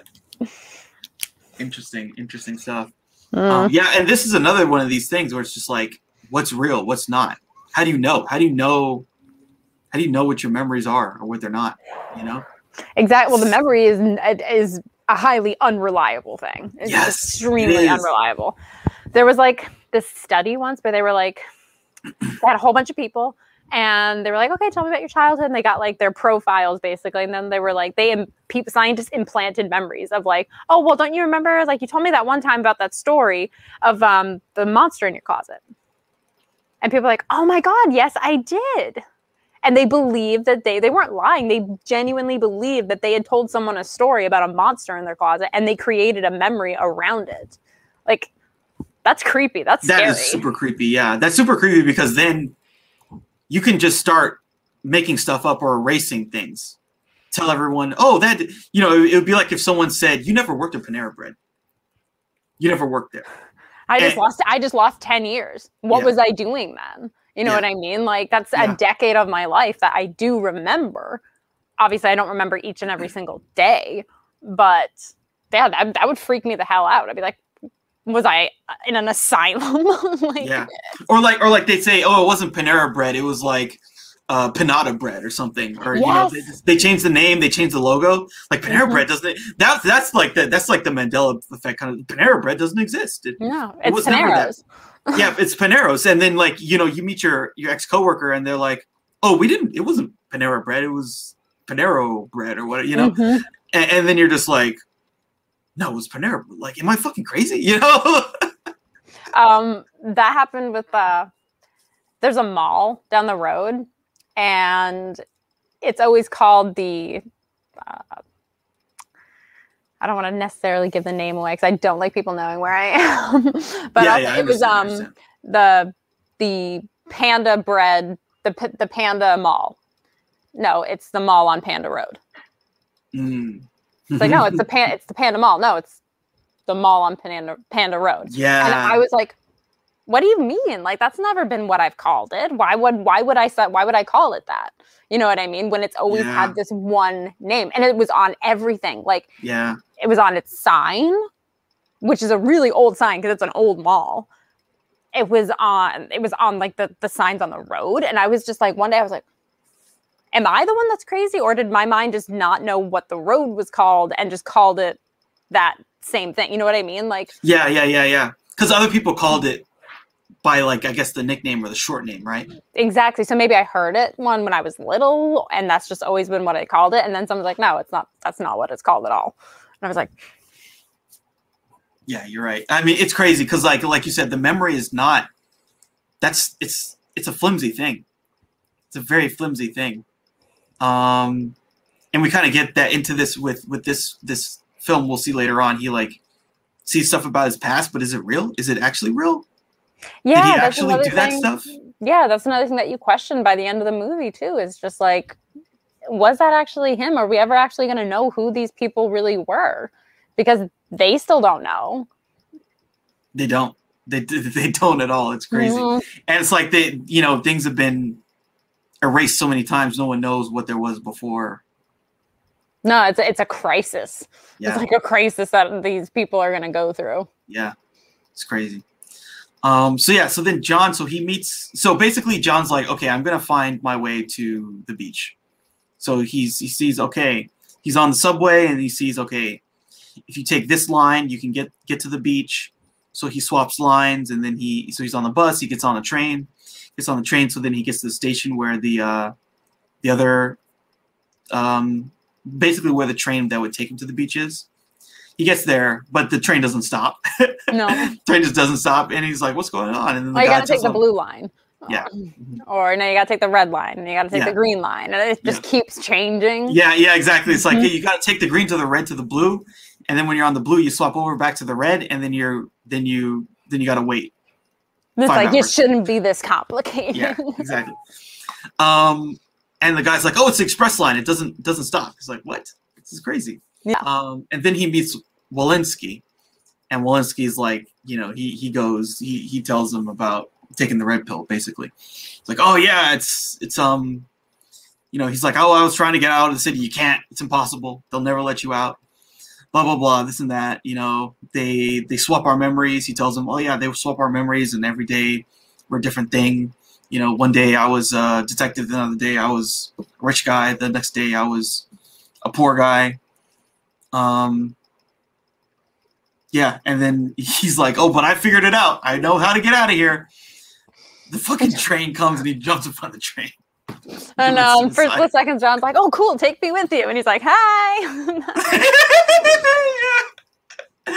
Come on if you want to. That's No. and it's just it's very it's obviously really morbid and shocking Yeah. because of like how he he when he jumps in front of the train but he's like his, the message is this is the only way out yeah, this is it like yeah. I mean, it's also crazy too because, again, think about this. This is a 1940s, 50s setting. mhm. People were not jumping in front of trains. i don't Really? think so i mean maybe there was the occasional one i mean even nowadays it's when you hear someone's been hit by a subway or by a train it's very shocking generally it's a really tragic accident or it was on purpose um i act like four years ago in uh, i think in boston there was a girl who slipped and fell in front of a train and it, she didn't die but she does not have legs anymore. Um and it was like again it's like one of these shot like it shouldn't happen but and subways get really crowded and it's a little scary. Like you Yeah. do not want to be standing too close to the the platform. Like I almost got I almost got shoved down by a little old um Chinese lady with like a she had like her cart with her with like her purse and all of her stuff. Like she was on a mission. She takes this train every day. She knows the route and she nearly shoved me down because she was like you need to get out of my way. Like I know where I'm going and I need to get there. It was scary. Yeah, that's that's crazy. Yeah, she like pushed you with the cart. Yeah she was like and I was like ah. I'm like sorry this- it's my okay, first time just- in New York Yeah, yeah. New Yorkers can be a little aggressive. well, again, it's that routine of like they know where they're going, they know where they have to be, they know when the train is coming, they probably see the same faces taking it and commuting every day, and I was Yeah. in the way. Yeah, exactly. I don't know you. Get out of my way. you're not you're not normal here. What are you Yeah. doing here? Yeah. You're not part of this sim cycle. You're not part of the rotation. Yeah, you're not part of this rotation. What the, do they add you? I know, right? Like I was the John Murdoch in that scenario. Yeah, Exactly. Thank God I was with other people. I wasn't alone. Yeah. Um, okay, so yeah, so then John he goes to meet with his uncle, um, and the uncle has like these these basically a bunch of photos of him like as a kid or whatever. Supposedly, supposedly It could be a different kid. Yeah, it could be anything really. Um, and some of the pictures of him at, at Shell Beach, and they said his parents died when his house burned down. Um, there's there's just a bunch of other stuff, but it, it I, I guess what he, he had some flip book. He like created a flip book of the of the beach. hmm Um, but like none of it adds up. You know, none of it really adds up. It's like half of this, half of that, but like nothing actually. There's no concrete memory. Yeah, there's no, No. it's all kind of half truths. Yeah, You know, like the glass is always kind of half full. It's not, he never quite gets to the top. yeah. I think he was hoping something would jog his memory and he would get there and maybe be like, oh, and have like an aha moment or something. But Mhm. But yeah, he's he sort of instead it's like there's nothing here. Like that's the aha moment. Like this is all fake. Mhm. This is all some fake kind of stuff. Um. So yeah, then the basically the strangers like they're they're looking for John, so they find the prostitute that he was talking to, and then uh whatever the Mister Mister Hand or whatever kills her. Um, and Mr. Hand is the one who's killing all these prostitutes, pretty much. Which, yeah, I mean that that is sick, right? Like these these freaking aliens are just like, it's the alien that wants to kill the prostitutes. yeah, it's the alien who wants to kill the prostitutes. It's the one who wants to cause pain and to feel what it's like to cause pain and and not even just like hurting someone's feelings. Like he gets off on actually killing people. And yeah, it's really morbid and he's super creepy and I don't like him. I just don't like him. Again, He's super creepy. it's one of those it's like kind of like when you meet a person and you immediately know that like yeah, I don't want to be around you. There's something that's Yeah. giving me like bad creep vibes. creep vibes and I, I don't like it. Yeah um, yeah, so so then of course the inspector he shows up. The little girl. So it's the inspector and Emma, and then Emma sees a little girl under the. She was hiding while the murders happened, and she like made a little drawing of the three strangers there. Um, it's, yeah, it's just like it's kind of weird that you know some of these things just don't add up, right? It's like It's you would think Yeah, it's also weird that he's taking he's just letting her tag along when he goes to a murder scene or something. Or well, maybe they didn't know it was going to be a murder, but like he's just letting her tag along in the investigation because I get the impression that he was kind of into her. Um, like he sees Maybe her they were- singing, and he's the detective. maybe yeah, they might have been. Who knows? Like they might have been married at some point, or maybe he was.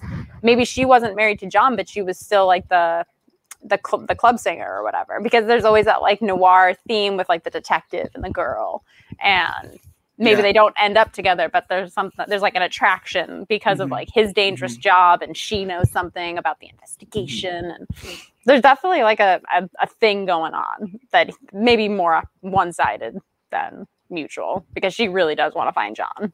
she does want to be with John, and yeah, he he kind of wants to be with her, probably because of something in their past, or maybe the the aliens. You just imagine that, like the alien, like imagine if the aliens imprinted something in his head, right? Like a memory that was related to her, Mm-hmm.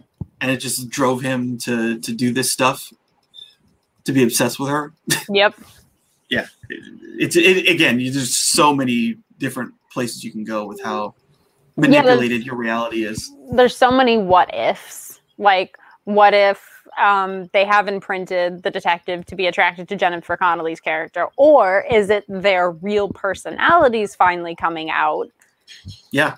that make them drawn to one another, or him drawn to her, and him being Mhm. compelled to help John, or there, there's so many what ifs because Never, yeah. their brains have been continuously scrambled over and over and Mhm. over again. hmm hmm Yeah, totally. Um, so then the strangers they figure out, oh, Murdoch's at his uncle's house. They go to the uncle's house.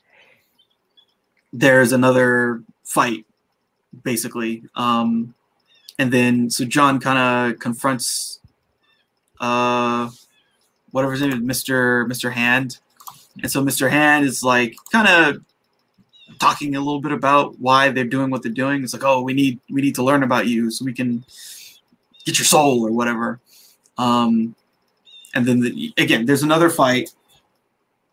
They start changing the world, but it's it's kind of becoming dangerous. Like they're they're starting to um, like they're, they're getting in danger of like being killed by one building slamming into another.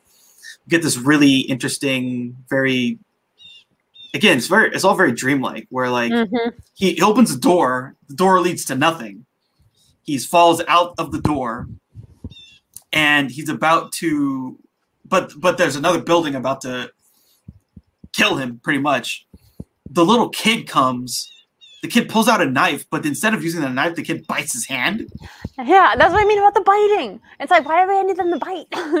it's like it's so much creepier than the knife.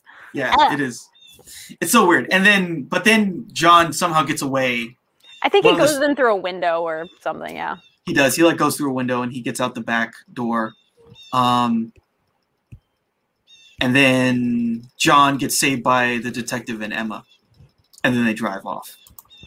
Like damn miss him again or whatever. Those Um, pesky kids. yeah yeah. So then so then john gets interrogated by the inspector or detective or whatever. And then you know he's just like asking him all these questions and he's like well you know how about you inspector do you remember do you remember anything do you remember anything that happened the day before When was the last time you saw daylight? Yeah. yeah when was the last time you saw the sun like when was the last yeah when was last, when was the last time it wasn't night He's like, Mhm. uh, well, it was, uh, yeah, he even asked him, like, I think he asked him, like, how to get to Shell Beach. Yeah, he's like, of well, course I know how to get to Shell Beach. You take a right, and then you, uh, you take a, you take a, another right, and you take another, and then you go another right, and then, and then you keep going right. you know, and it's like, no, no one remembers, no one knows anything, nothing, Nope. nothing makes sense. Um, and then he uses his power to levitate the notebook. It's like, well, explain this. Anyway, so um, yeah, and then we get this interesting scene between John and Emma where like basically John kind of knows like like it's interesting because John is like in love with her, but he knows like their the love is something put in his brain. Yeah, it's not real. It's not real. Um, but she thinks it's real. And I guess, you know, I guess the bigger thing about this film is like, you know, does does the does the human soul drive people to do certain things, you know? Um, and it's like, does does their it does their love transcend the memory, right? Yeah. Could it be real? Could we make it real? Kind of a thing. hmm Does love make it real? Um, and then John, he like uses his power to like kiss her. It's like this interesting moment. Like they're stuck between this glass, and he like breaks the glass with his powers. and And, then the, like the, the cops or the security guards just don't think it's weird. They're just like, okay, time to go. They just take him away. Like he didn't just break a plexi a plexiglass shield that's separating him and his woman. And he they're just like, yeah, it's cool. yeah, it's it's funny. It's Totally funny. normal. Mhm. Um. So yeah, then the so John's, you know, at the police station. They put him in a in a jail cell. The strangers come to the police station. They put a bunch of people to sleep. They go to his cell. John's gone. They kill the police chief. Um. So then, the inspector and John, and the detective, they all end up together. Um, and they're gonna go to Shell Beach um, and they have to take a boat. That's another very interesting scene, like the way. Yeah, it's really it's really cool. It's really cool, but it's also um, very kind of strange. Like when they get in that boat and it's like they're ferrying in this like I don't know. It's it's almost like like you see those gondolas in um, Mm. in Italy kind of Yeah. deal. Because and it's the like water's all black and everything's murky, and it always they're always kind of looking over their shoulder, like something could happen. What if they like like do we have until midnight? Like time is a huge factor because so far John's the only one who can stay awake during it. Mhm, yeah. And yeah, exactly. it's very creepy. Yeah, it's very creepy. And then, so then, you know, um, the doctor kind of tells us more. He basically says, first there was darkness, then came the strangers. They abducted us, they brought us here, trying to divine what makes us unique.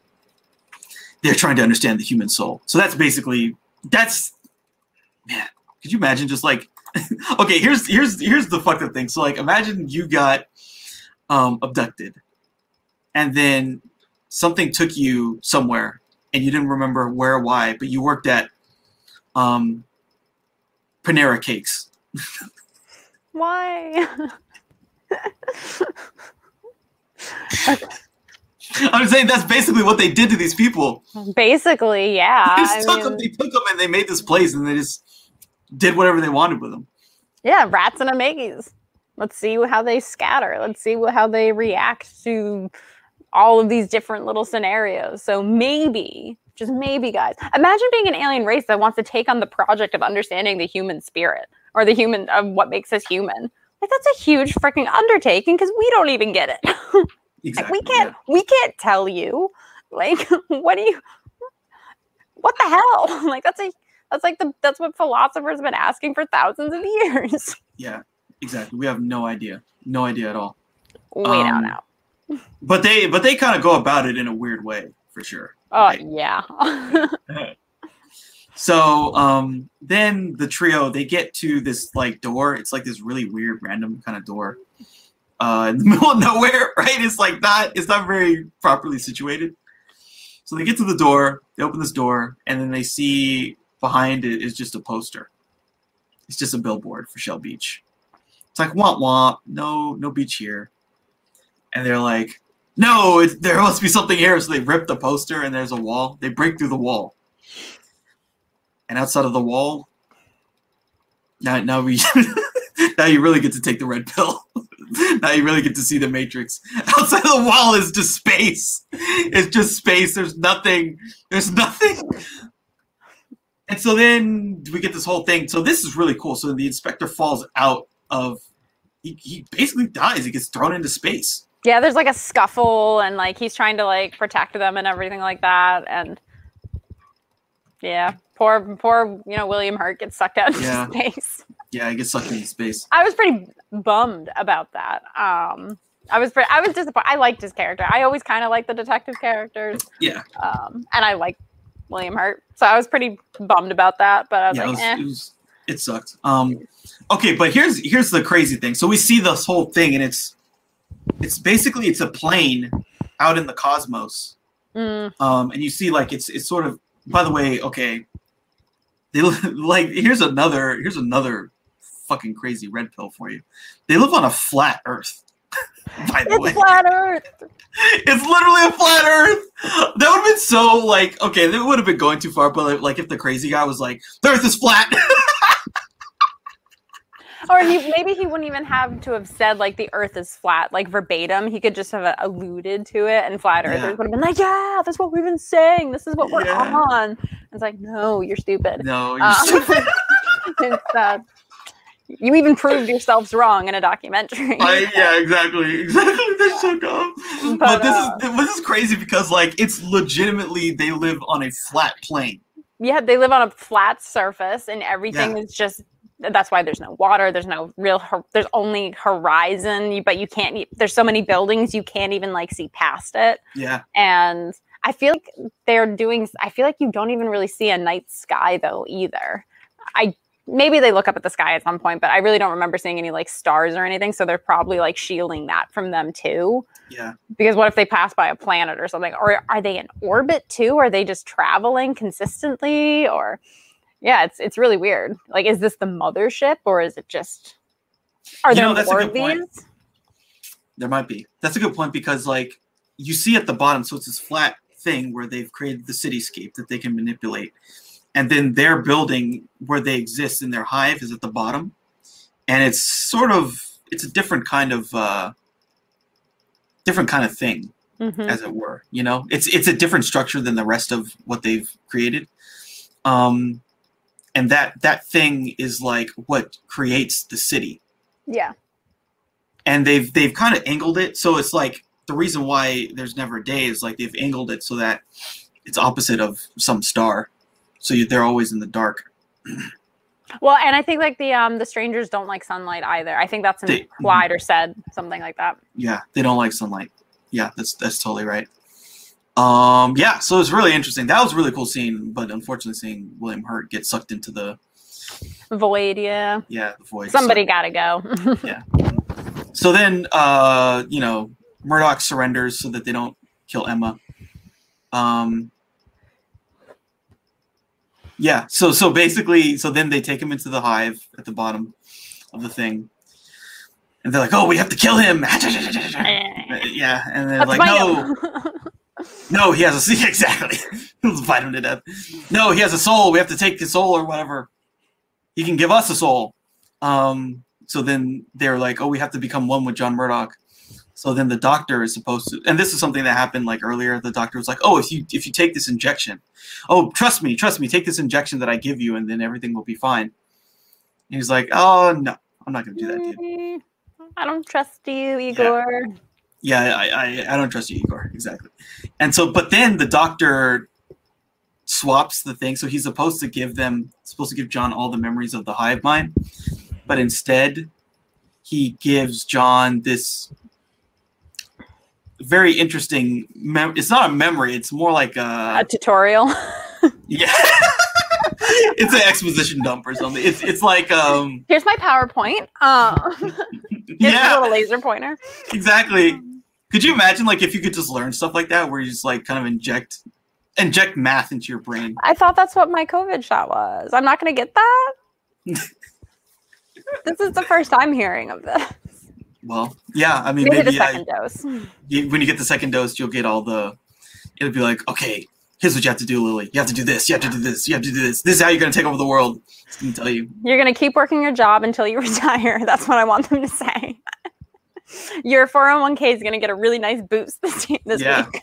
Mhm, yeah um so yeah so so he he like yeah he basically shows him the matrix um and then And how to defeat them? I think something like that Mhm. too. Yes, it's it. So yeah, basically, how to control his powers, pretty much, better. And so then John is like, you know, he's he's become the one. He's Neo. um, yeah, he's Neo, and so then he he like he starts doing stuff using his powers, fighting them off, and then he fights like I guess I forget what what that stranger was called, like the main one, Yeah, he's like the grandmaster. Mr. the- Book. I believe Mr. that was Book. Mr. Mr. Yeah, Book. he's like the head honcho. Yeah, Mr. Book and him, they get into a psychic battle, basically. Um, very much like scanners. Yes, very, kind of a very thing. much. Yeah, And so they're they're fighting and like making little faces at each other. Yeah. Imagine doing that. Imagine you're an actor, and all you have is the director telling, "Okay, I need you to look like you're fighting him, but you're not physically fighting him." And you you don't have any of the musical score to go by. Like the special effects will be added in post, and you're being strung up on wires. Yeah, in front of a green you're in a green room on Yeah. some wires. and you're in a green room. This guy's in ridiculous makeup. I Yeah. need you to think about your journey. Think about your Yeah. journey. Yeah. And Yeah, yeah, like, yeah, yeah, yeah, yeah. Like acting with just your face has got to be just a bitch. like It's hard. It's hard. Um, that's why you get paid the big bucks. You gotta you gotta sell it. Yep, you got to sell it. I need you to be a little bit Brad Pitt, not a lot of George Clooney, but the fierceness of Johnny Depp. That's funny. Go, Yeah, exactly. be a star, kid. Yeah.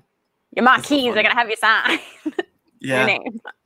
That's so funny. Yeah, and and yeah, they get into this fight and they're flying around and stuff. They're flying around the city. They're like throwing knives at each other and stuff. Throwing buildings sometimes, like John's totally messed up their house, like or their little cave Yeah. thing, and yeah, it was it was a good psychic battle as far as Yeah, psychic battles cool. go. You know, uh, there's no John- dialogue during it too, which I think is like Mhm. they say they're saying everything they need to say, which I like. Mhm, mhm, mhm.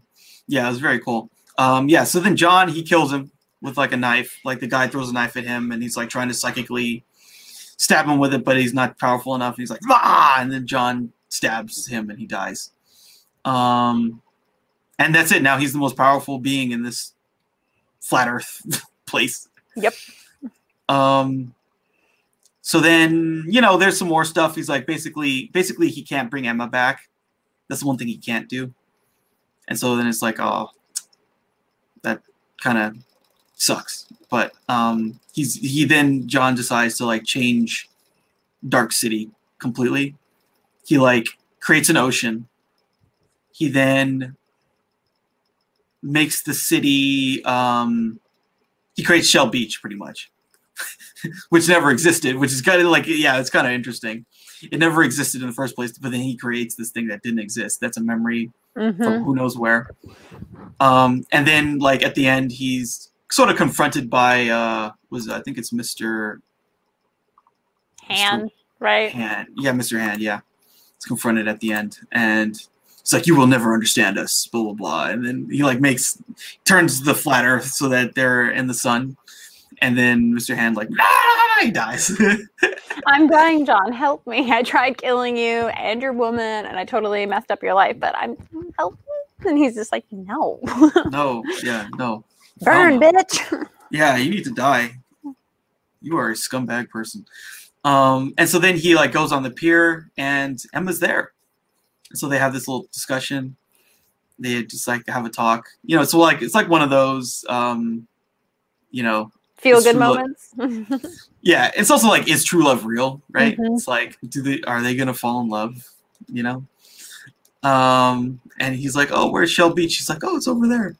It's like, "I'm headed there myself. You want to come with me?" It's like, "Yeah." And then they go off together. Mhm.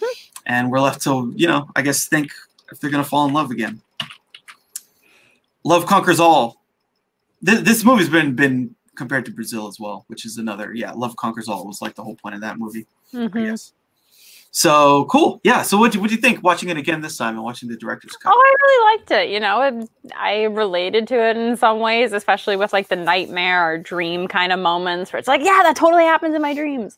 Or just like, it's, I feel like a lot of movies nowadays, like, not think pieces, but like mind bendy stuff are trying to do something similar.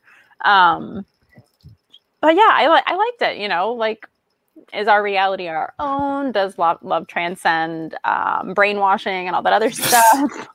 um no it was really good it's a it's a it's i wouldn't say it's necessarily a fun movie because the themes are generally pretty dark but it makes you think and it you know it's it's an interesting movie to watch and i would probably watch it again in another five years i i'm not ready to like throw it on again but it's fun it's interesting to revisit to revisit it yeah it's really cool. And you know the way that it really blends the genres is so interesting. Like it's a mystery film. It's Mhm. a noir film. It's a it's a it's sort of a fantasy sci-fi film. Um the way that it all the stuff with the architecture. Mhm.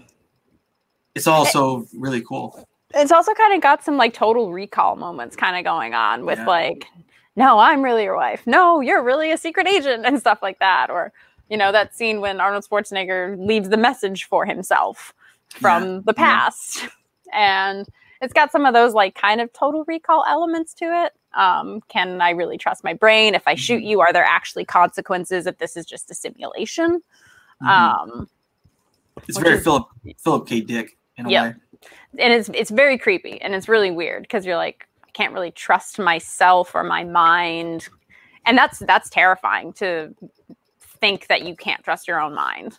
yeah yeah totally it's very scary um yeah i just i just do you have any kind of thoughts or theories about like why why these type of themes were so popular in like the late 90s Well, again, because like the internet was such a big thing, we were able to share more ideas more quickly, more frequently.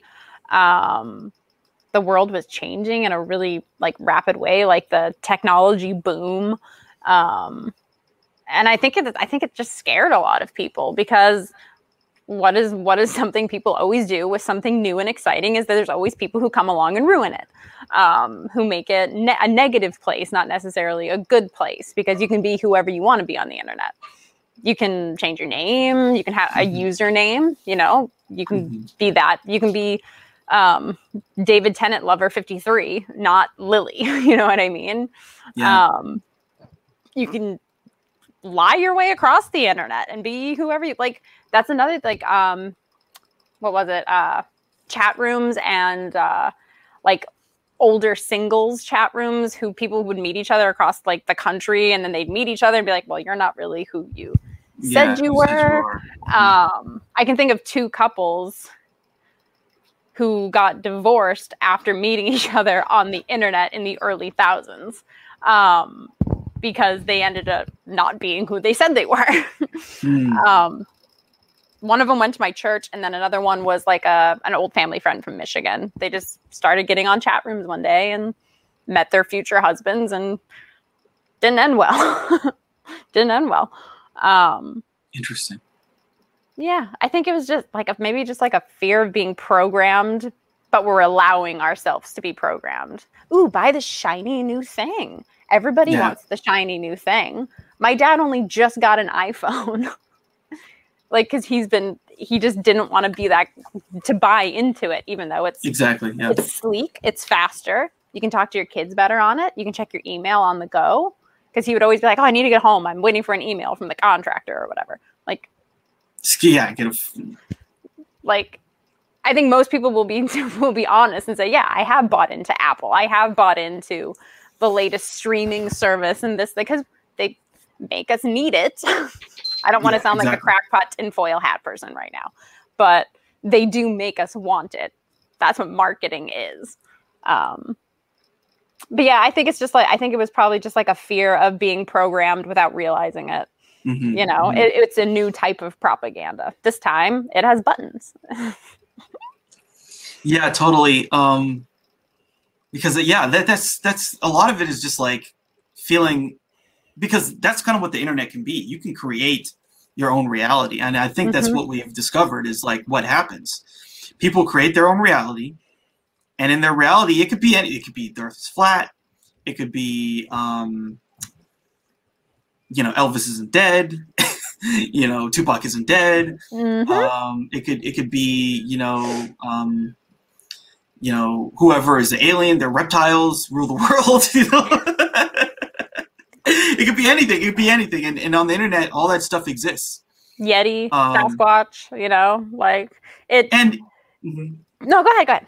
What's crazy too is that um, it- it's really kind of crazy how much control some of these things have like like the actual aliens like the actual strangers are actual human people who program like your facebook feed.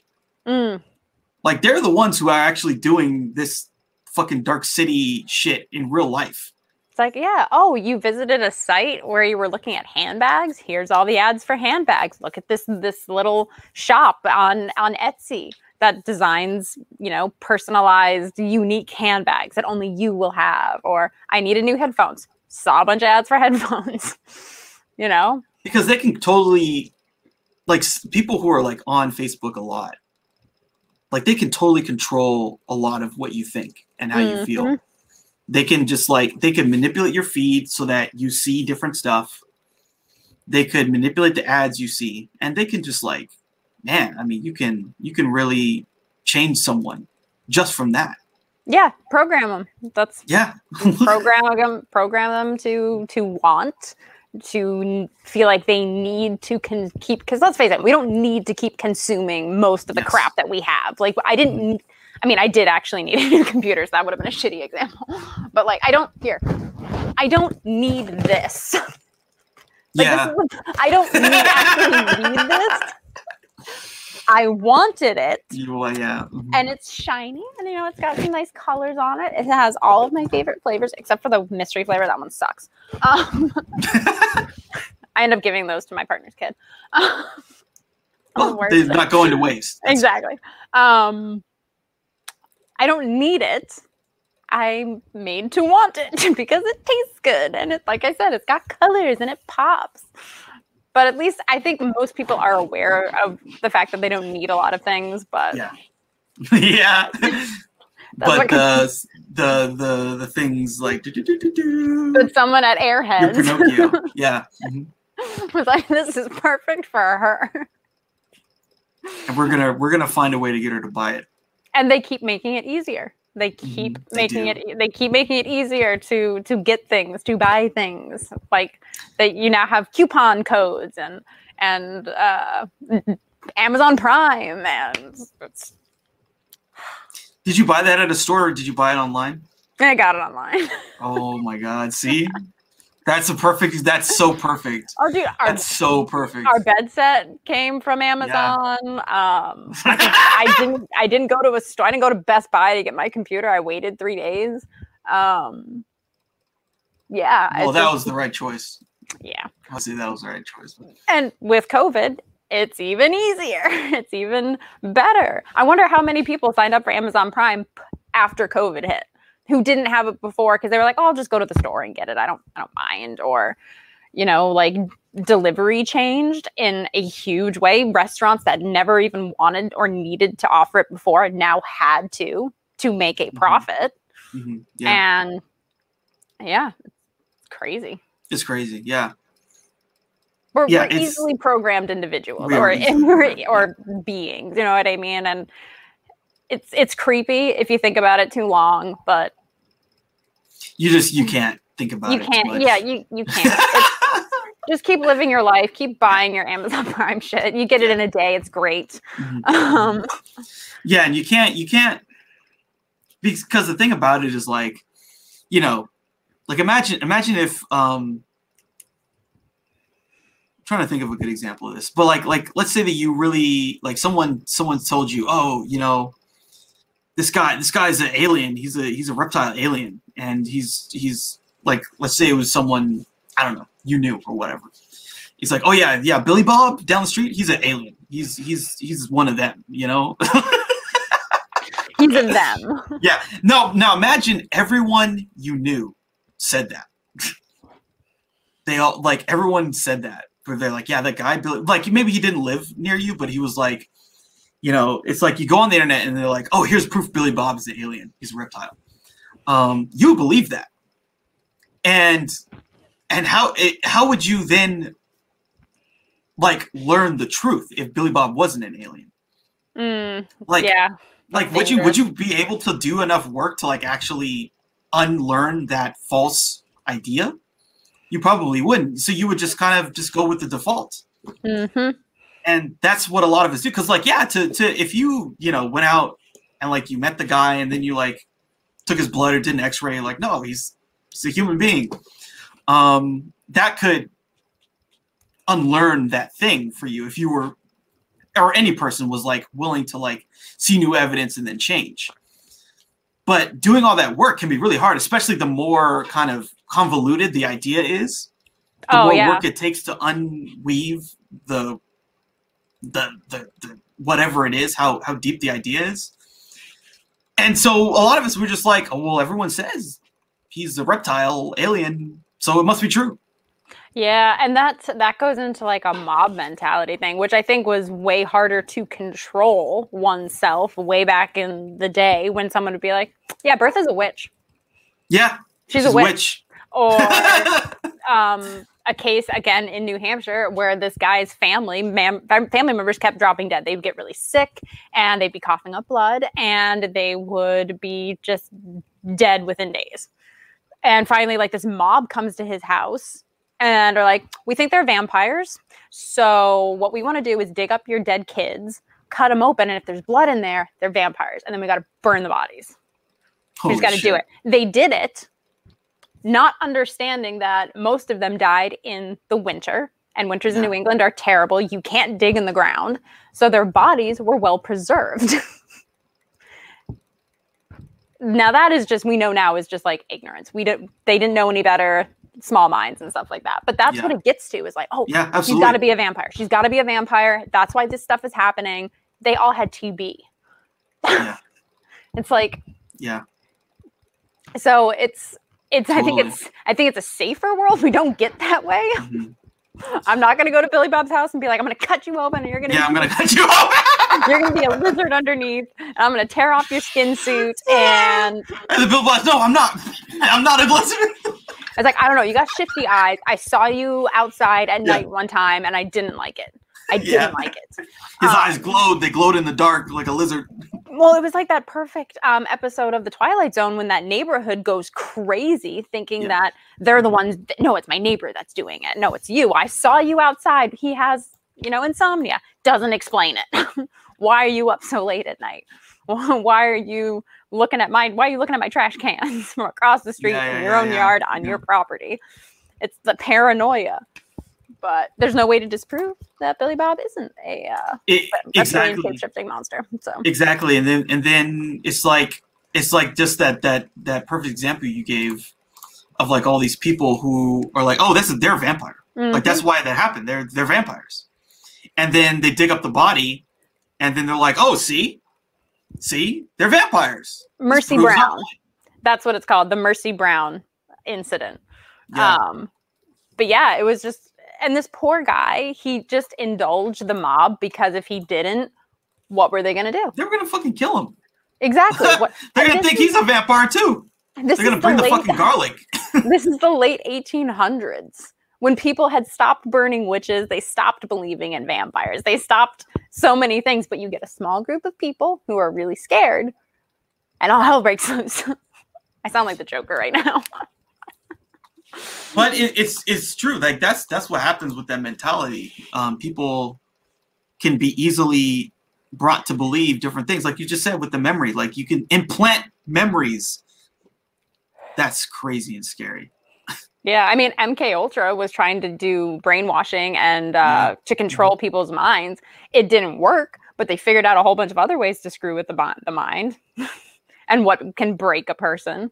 Oh, let's just keep giving them LSD. You want LSD for 50 days in a row? Let's do it. Let's do it. They were giving it to people who didn't even know they were taking it.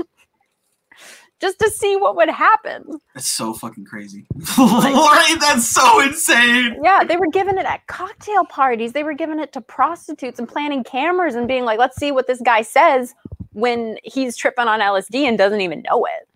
Like, they were all to try and use mind control. yeah yeah it's it's, just- totally insane it's so crazy what what some people will do and rationalize. Yeah. Too. Like, yeah, they're vampires.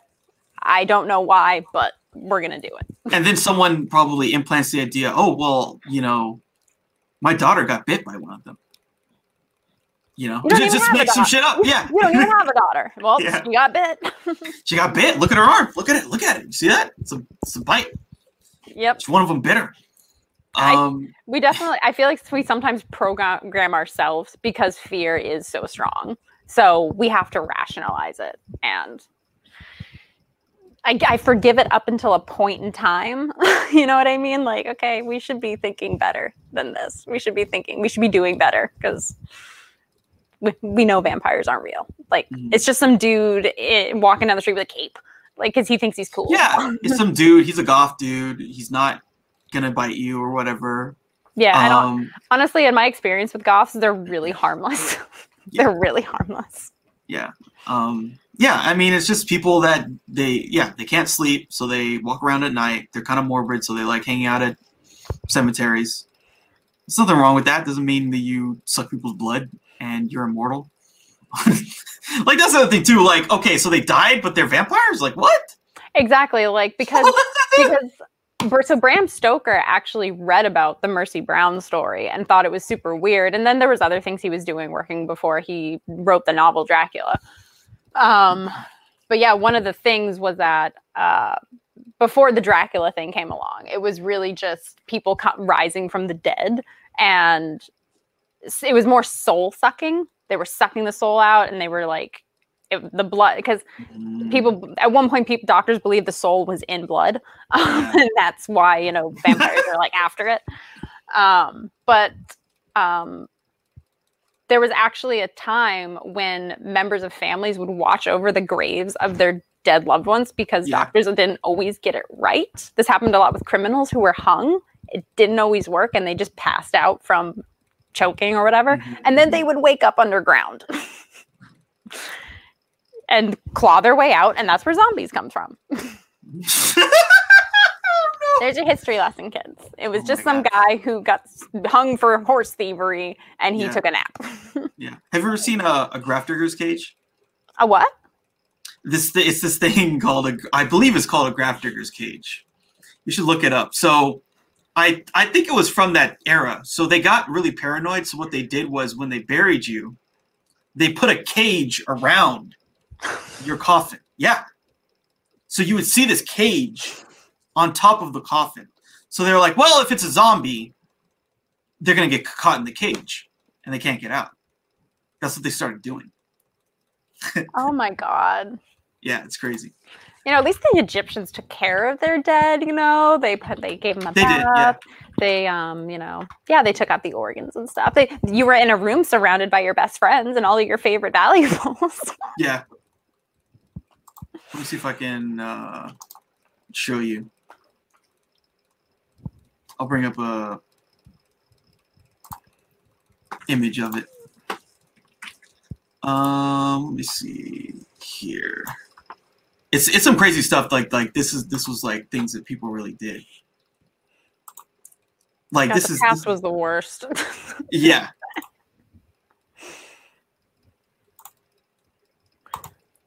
So this this was this is what I'm talking about. oh my god. Yeah. Um hold on, how can I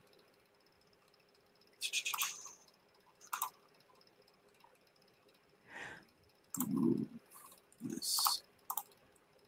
Yeah, so that that's um that's a graph that's that's what they would do.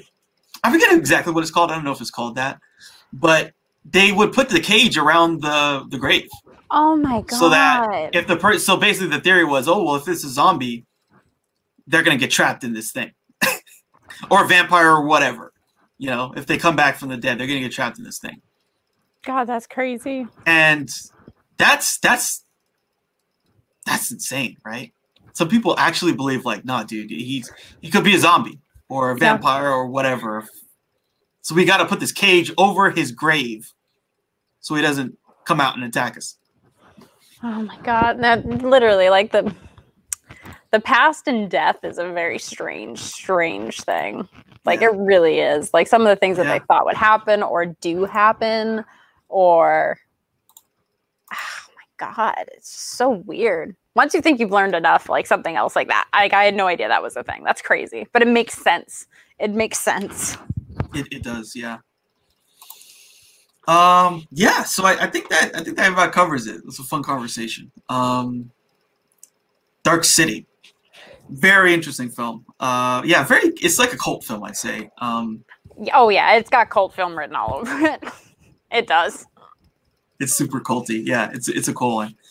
So um, yeah. So hopefully we'll be back sometime in the future. We'll figure out what kind of film we're going to talk about next.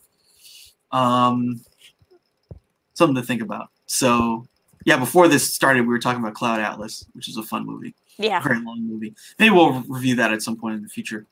Um, I don't know. I don't know if we're done with the '90s yet, but we'll see. Yeah, we'll see if there's any other '90s movies. There's talk so about. much there's so much to be had from the 90s. It's such a weird decade. It really Yeah. is. Like It's weird.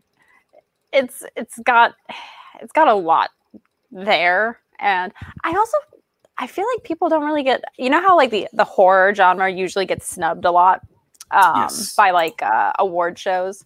Not so much now anymore. I feel like horror is in kind of like a a golden age a little bit with certain filmmakers. There, Um, there's yeah, I it's it, it- There's definitely like a lot of prestige horror. Yes. probably where I would put it. for sure. Um, I think we're going to be seeing like that changing at a, during award seasons. I feel like they're they're not ready to give in just yet. Um, but fuck, I totally forgot where I was going with this. God damn it, It's all right. that makes me so mad. I, know, I hate it. I don't you hate when you lose. I had a point. I swear to God, I had a point, guys. I swear. This is just me. This is just how I am. I, I have normal conversations and I forget where I'm going and talking about. It happens. But there's gonna be another Conjuring like movie coming out soon. Yes, there is going to be a Conjuring. The devil made me do it. Uh, th- that was interesting. So they like in the in the trailer, they had this like So basically, one of the scares in the movie is like there's a demon in a waterbed. Yes, uh, this is also. Uh, I, I recently listened to a podcast about this exact story, and it. Oh, that's a real thing. Yeah, this is based on a true. The story. demon. Wait, wait, wait. Was the demon in a waterbed? Was that? Did that happen? Basically, the story goes that these people bought a house, and it was there was still some furniture left in it, and it was like their dream house, and there was a waterbed that had been left behind. And the man and woman who bought it were like fucking around on the waterbed. Not, they were just like, "Oh, look how funny this is!" Like they left a waterbed. Who actually owns a waterbed? And um, that is something that pissed off a demon or something like that. Oh my god! um, and it attached itself to a younger like the man's nephew first and then at some point he was like if you're going to pick on someone pick on a pick on someone your own size and the demons were kind of like okay as the story goes Mm, and ba- basically the crux of it is can you prove possession can you prove Yeah. that a demon made you do something Yeah. when you you know because back in these days they took lie detector tests way more seriously than they are now uh, which we know they are not reliable now um, Mm-hmm. yes. and he passed a lie detector test when he said he didn't remember what happened. Um, yeah, it's it, demon possession is a is a weird thing because it, it happens way more frequently than I think people think it happens. Like whether or not it's real or trauma based is totally up for debate. Yeah, people but people believe it. no, it's based on a true on a true story. Interesting. Cool. Yeah, I'm, I'm definitely gonna watch that. Um. All right. Cool. So yeah, I think uh, we'll see what we're gonna do next week or whenever we do the next one. But uh, yeah, thanks a lot, everybody. Um, and uh, take care. May the force uh, be with you. Live long and prosper.